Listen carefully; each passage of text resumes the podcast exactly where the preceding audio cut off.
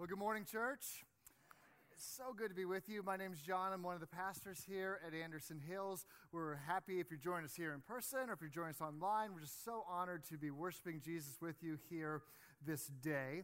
And you know, as you think about the church, not just this church, but like the, the big C church, right? The like global church, maybe you've ever asked the question, what's the point? Like, why, why are we here?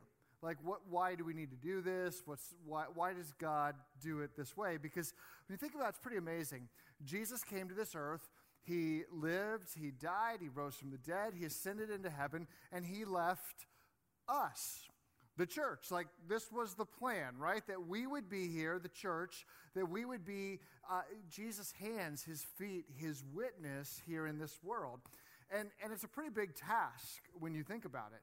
And you think, well, why would he choose us, right? What, what is it that we're supposed to be doing here? Well, we're looking in this series at the book of Ephesians, and Paul talks us all uh, about this, the reasons why the church is built on Jesus Christ. He's the foundation of all this, right? It, it's all about him. And he's going to be, we're going to be in uh, chapter 3 this morning, where he talks kind of about this purpose of the church. He says this God's intent was that now, through the church, the manifold wisdom of God should be made known to the rulers and authorities in heavenly realms, according to his eternal purposes that he has accomplished in Christ Jesus our Lord. In him, and through faith in him, we may approach God with freedom and confidence.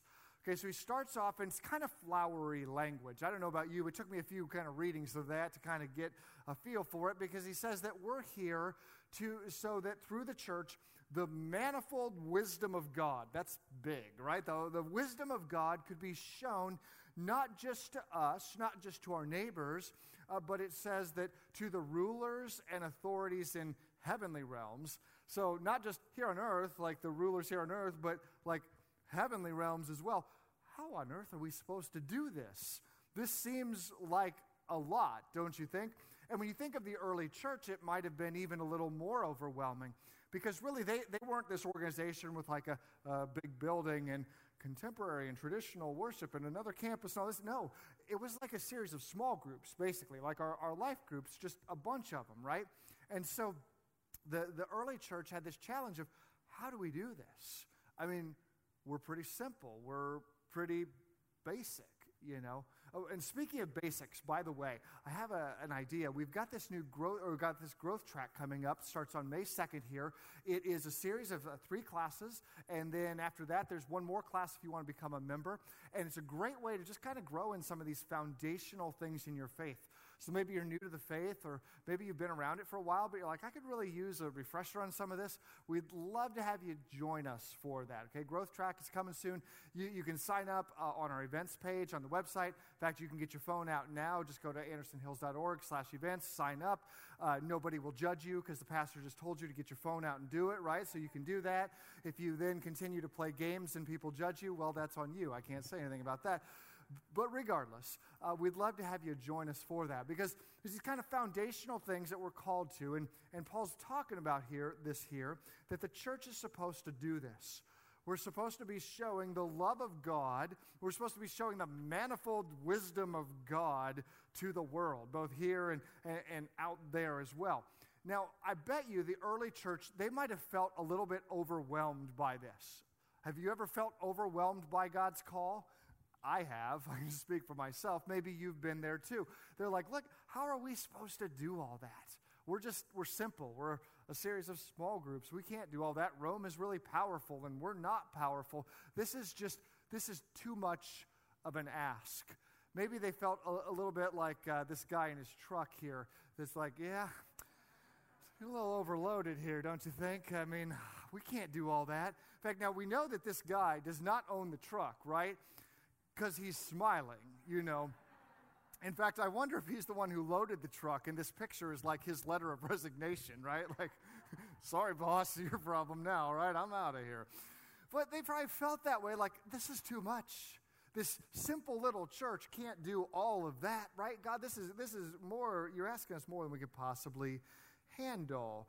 But verse 12 gives us some hope, though. It tells us we're not alone in this task. In Him and through faith in Him, we may approach God with freedom and confidence. Freedom and confidence. Another translation says we may approach God with bold access. I like that. Bold access.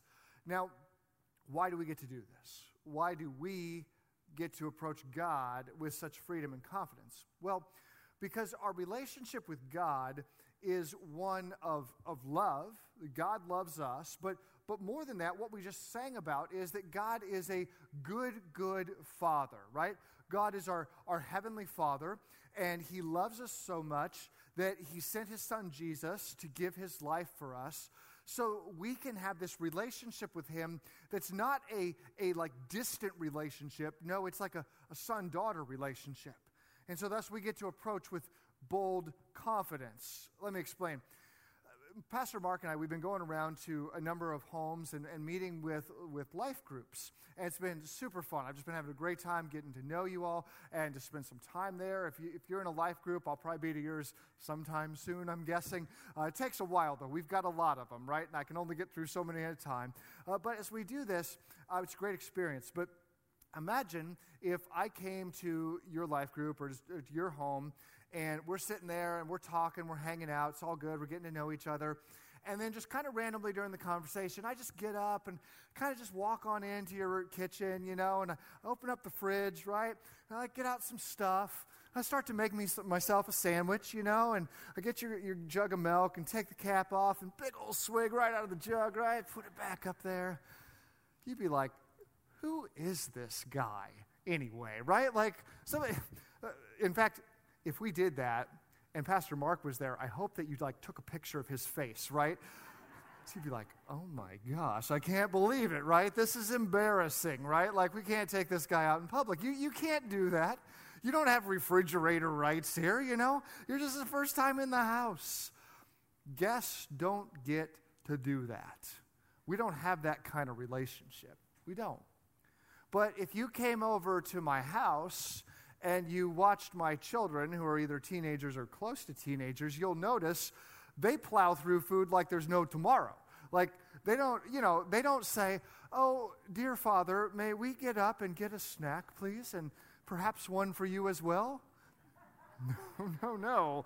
They just go on in there. Whatever's in there, they eat it, right? It doesn't matter if it's my favorite thing, they eat it. It's gone, you know? This is how it works. Why do they do that?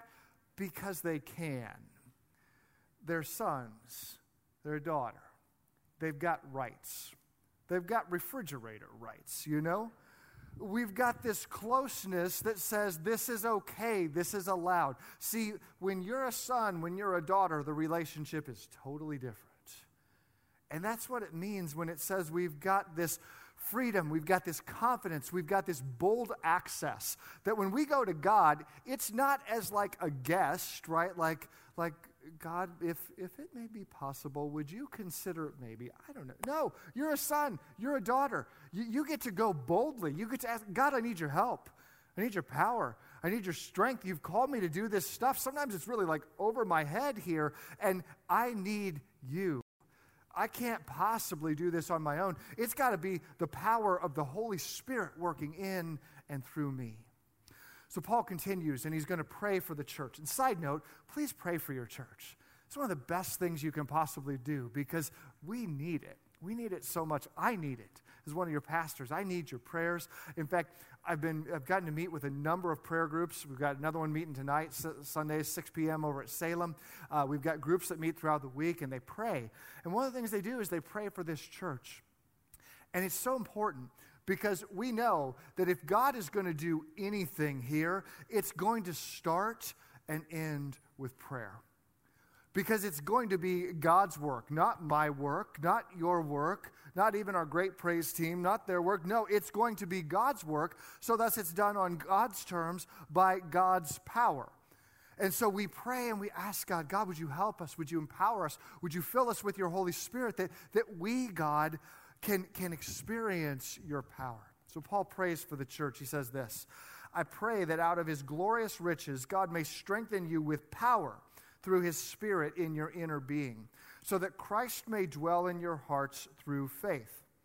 And I pray that you, being rooted and established in love. Okay, that's, that's how we're established, is God's love, that we may have power together with all of God's holy people to grasp how wide, how long, how high, how deep is the love of Christ. And to know that this love, it surpasses knowledge. It's bigger than we can even understand. That you may be filled to the measure of all the fullness of God. That's powerful stuff. It's like you've been adopted in by this incredibly wealthy father, right? Who's got everything. He's got all this. The fridge is never empty, right? You've got access to all this all the time, right? You've been adopted into this kind of family. And it's not our power, it's, it's God's power. It's the same power that raised Jesus from the dead. It's, it's that Easter truth, but we know it's not just an Easter truth. No, it's a 365 day a year kind of truth, right? That this is always with us. This power is always with us. It's always filling us. The Holy Spirit, where, whether you're, you're here in this room, whether you're at home, wherever it is, the Holy Spirit is with you and wants to fill you with that kind of power. So when we look at God's call, and we feel overwhelmed, like that guy in his pickup truck. We feel overloaded. We can have some peace because we know it's not just our power, it's, it's God's power, in fact. I believe this so much. God's call will never take you to a place where God's grace will not sustain you. If you're looking at your own calling and you're feeling overloaded, hear those words. In fact, say them with me. God's call will never take you to a place where God's grace will not sustain you. There's hope in that. If you're feeling God's call to, to love your neighbor, to reach out, if you're feeling God's call to be more generous, if you're feeling God's call to say yes in ministry, God's grace will sustain you. We talked earlier about how we have the opportunity to, to serve here at our church, that God's uh, just calling us to so many different things. And, and I was in this room late last night, and I was praying for you, and I prayed, as I was praying, God gave me this word open, that, that we would just be open to whatever it is God wants to do. I don't know exactly what God wants to do, but I know God and so I have faith that God is going to communicate that to us and that God is going to lead us and that God is going to guide us. And I pray that for me and for you that, that we come to this place with just openness to say, God, what do you want to do? How do you want to use me? What's my role in all this? I give myself to you. Paul says that we are rooted, that we are established in love. Now, these, these are interesting terms. Rooted, of course, that's agricultural, right?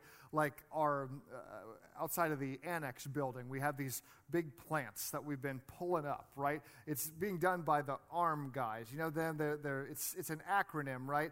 Uh, but it, I think what it really means is they've got big guns, right? Because these guys, they've been, they've been doing some big work out there, right? At least they tell me they've been pulling them out by hand. I don't know what that big truck was, but regardless, they're pulling out these bushes, and as they do it, they've got this giant, like, root structure underneath, sometimes bigger than the bush, right? Because, you know, that's how plants work. Like, you see the plant, and that's pretty and all, but the plant doesn't make it without a strong root structure underneath. That's rooted. He says established. In the original language, that actually is a term that could be used uh, in talk about building a foundation of a building. Now, if you've ever seen like a, a giant skyscraper, you know that it's impressive above the ground. But if you look here below the ground, this is the, they're building a skyscraper, and those teeny tiny colorful things, those are full size human beings, by the way, right? To put this to scale, right? There's stories and stories below the ground here, and they're pouring this incredibly massive foundation. Because you don't build a big old building like that and put it on the dirt, it's not going to work. You've got to have this thing on a solid footing, on a solid foundation. And so we are rooted, we are established. Our foundation is what? It's love, the love of God. Your foundation is not your knowledge. Your foundation is not your skills, it's not your resume, it's not your degrees, it's not your accomplishments, as impressive as those may be. No, we are rooted and established in the love of God. If we've got anything worthwhile to offer this world, it's going to come from one thing the love of God. you may have done incredible things in your life. Thanks be to God. You may be super smart. Awesome. We need lots of smart people around here to compensate for your pastor, right? You know what I mean? But we need the love of God to be our foundation, to be our root, to be a, what we are truly established on. We need that foundation. And Paul prays that we will be able to grasp how wide, how, how long, how high, how deep is this incredible love of Christ. Now, he uses dimensions. Isn't that odd? He's describing something intangible like love, and he uses these dimensions. And scholars have debated, right? Well, what does he mean? What is the width? What is the height? What is the depth, right? And in all of my research, I've come to the conclusion he's saying it's a whole lot of love. That's it, right? It's a whole lot of love. It, God loves you with so much love. It's bigger than you could possibly imagine. It's bigger than you could possibly earn or deserve or anything like that. No, it's a love that's huge and it's just freely given to you. Freely given to me. It's not earned, not deserved, anything like that. It's this amazing love. And maybe you're here today and you just, you know that you've messed a lot of things up in life. And you're feeling kind of unworthy. You're like, yeah, you know, we talk about love, we talk about all these things, talk about good, good father, but, but let me tell you, if you knew the truth about me, you'd know that the good, good father doesn't really care about me. But let me tell you, that's not the case. It's not the case. Why? Because nobody, nobody earns or deserves this love.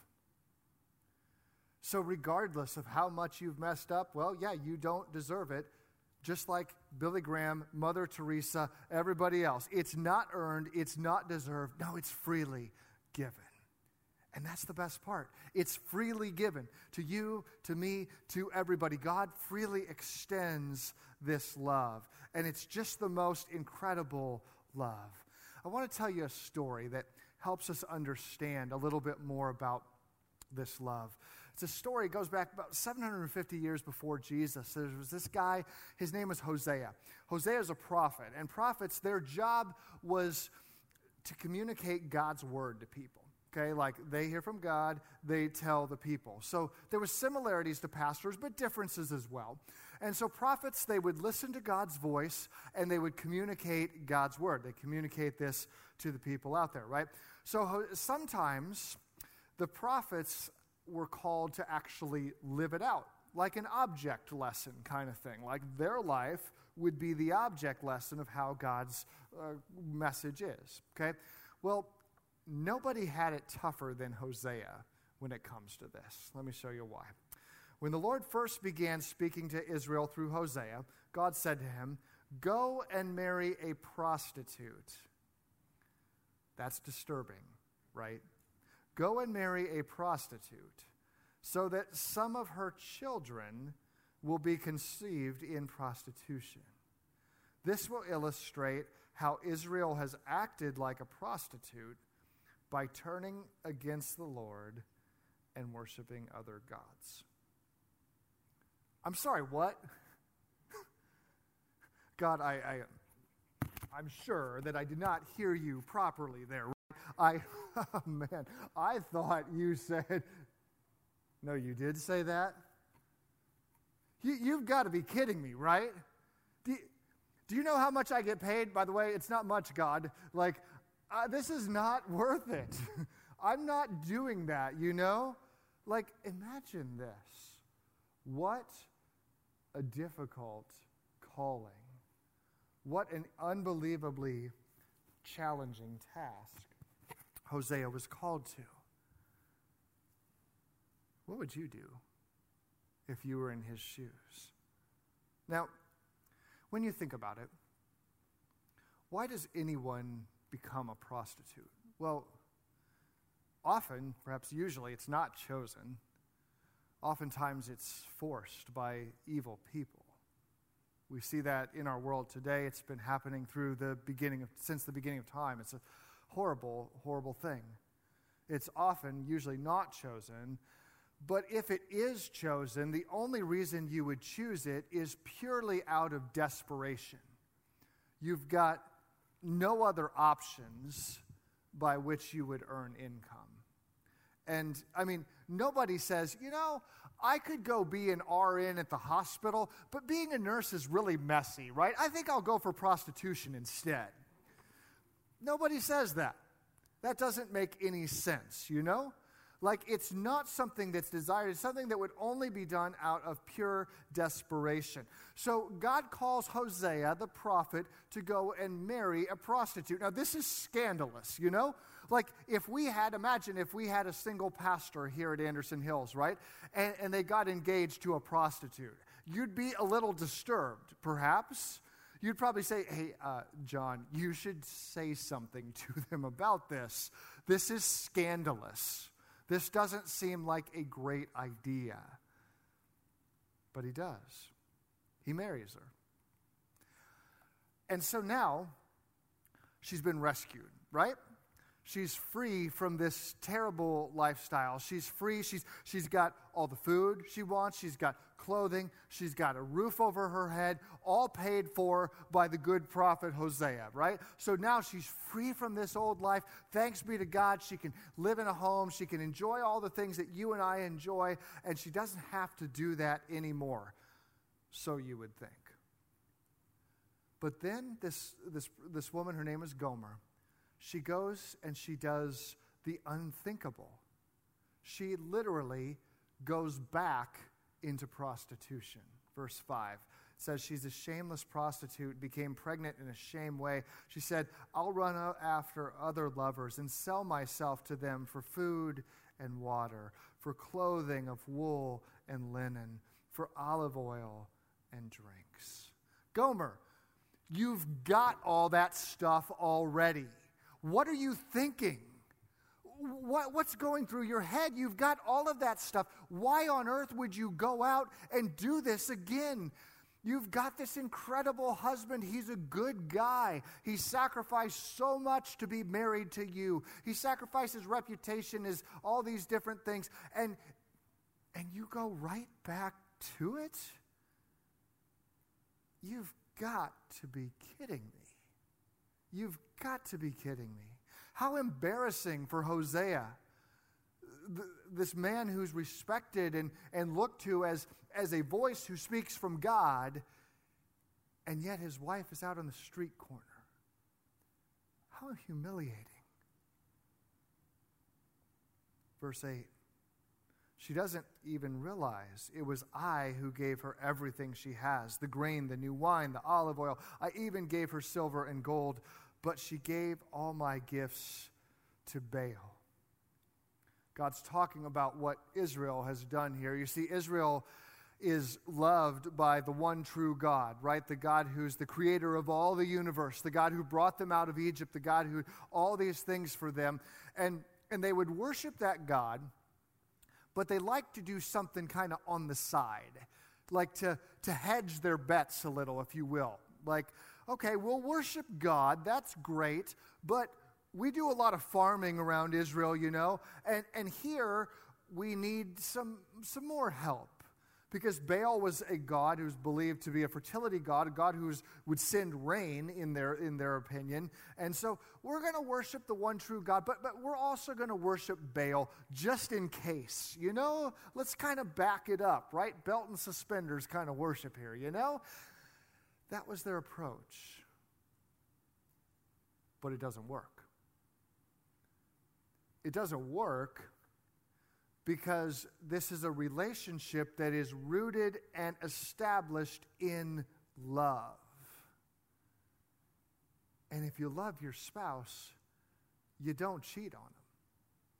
If you love your spouse, you don't do that. You remain faithful because this is the loving covenant that you have with each other.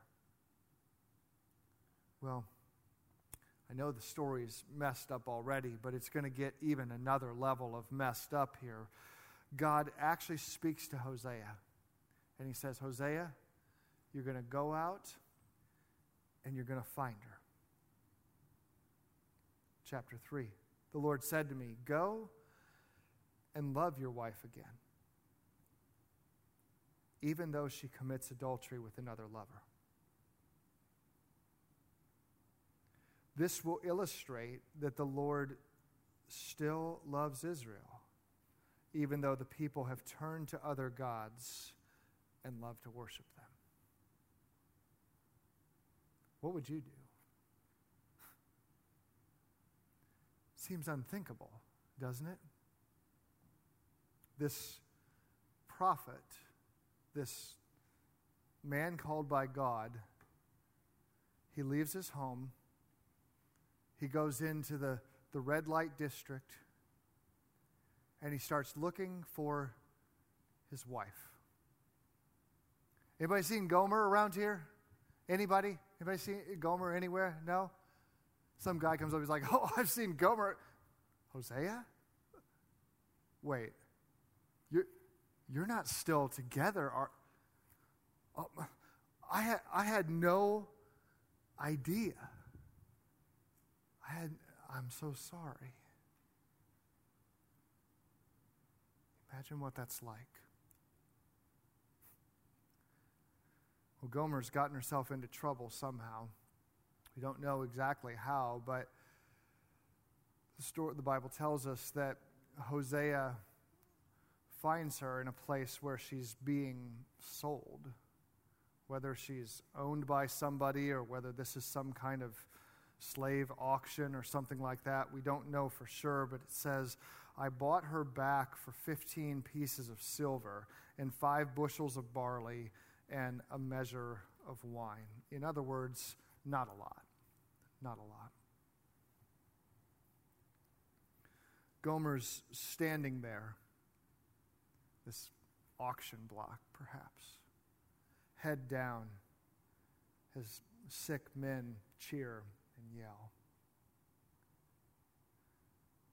And she hears this strangely familiar voice saying, I'll take her. I'll take her. She looks up, and it's the only man in the whole place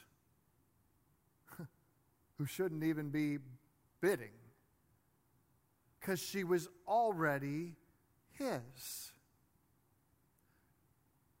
She's his wife. he buys his wife back. He buys this woman that he'd given his best to, he'd given everything to. And she left him. She embarrassed him. She hurt him time and time again. He didn't even know if his children were really his children. And he goes and buys her back.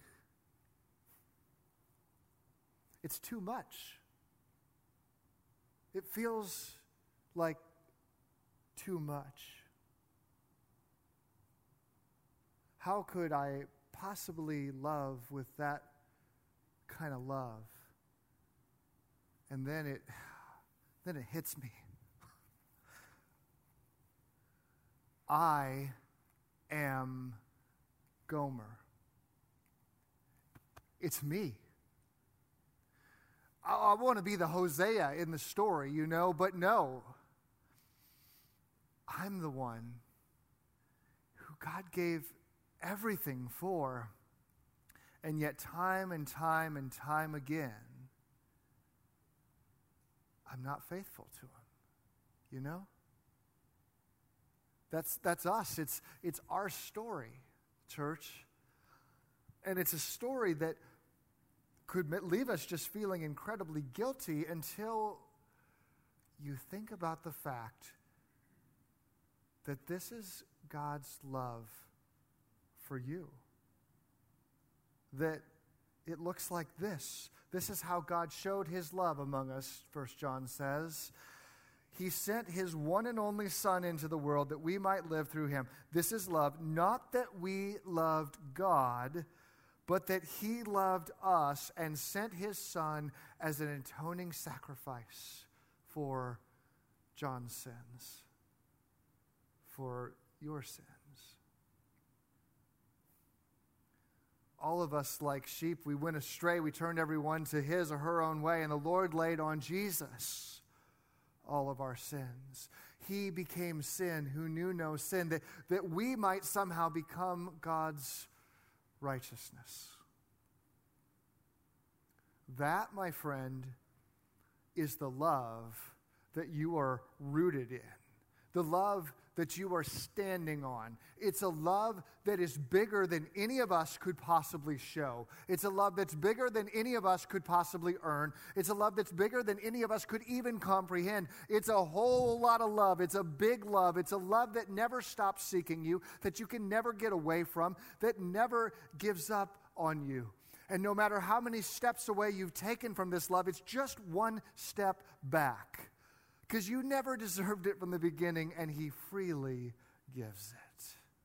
He freely gives it. Thank God.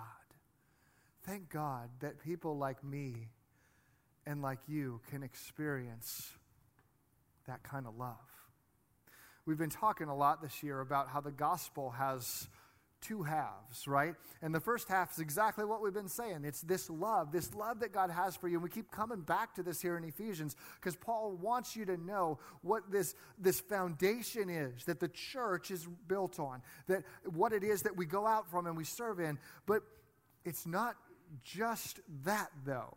You experience that love, that's half of it. But the second half is this you get to show that love. No, you are called to show that love to the world around us. That the whole cosmos may know the manifold wisdom of God. That, that the whole world may see people like you and me and say, that is a loving God. That is a God who's full of grace, who's full of mercy. That if that is a God who keeps on loving even when we mess up, that's a God who gives that kind of love. And we see it because we see how those people love others. There's something different about them. There's something different. They love when they're not necessarily loved by others. They give even though it may not benefit them directly. They serve just out of an act of love.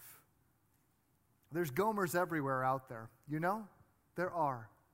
And they need, we need to experience and we need to demonstrate this love. That's why church is here. This morning, literally tens of thousands of Africans had clean water. They got to drink clean and safe water because this church, over a decade, has given over a million dollars to put wells in Zambia. That's love. You may not meet them till heaven, but it's love it's generosity. There's probably hundreds of folks in Appalachia who are going to work, wake up in a house that's in pretty decent shape because we've been going there for a long time. We're going back there soon to, to, to provide good housing. It's an act of love. It's an act of love. There's children this morning who can get up and they can read their Bible. They can come to church, read their Bible at home, wherever they're at. Why? Because some of you tutored them through Whiz Kids, or you prayed and you supported and you gave and made this all possible. These are just a few ways. Friends, God is love. And He even uses people like me and you to show that love. Thanks be to God. God, I pray that we at Anderson Hills, together with all of the Lord's holy people, would know how wide and long and high and deep is your love and that we would be firmly established in this love. That it would be our foundation, that it would be our root, that it would be our calling card, that when people see us, they see you. They see your love, they see your compassion, they see the change that you're bringing in this world, and they want to know you. God, would you draw them? Would you draw all people unto yourself, God? We know that if you are lifted up, that's exactly what we're do, what you will do, and we're here to lift you up, Lord. God, we love you so much, and we thank you so much for how good you are. We thank you that we can worship you in this place and know and experience your love. God, we pray all of this in the name of your Son, Jesus, who gave his life for us. Amen.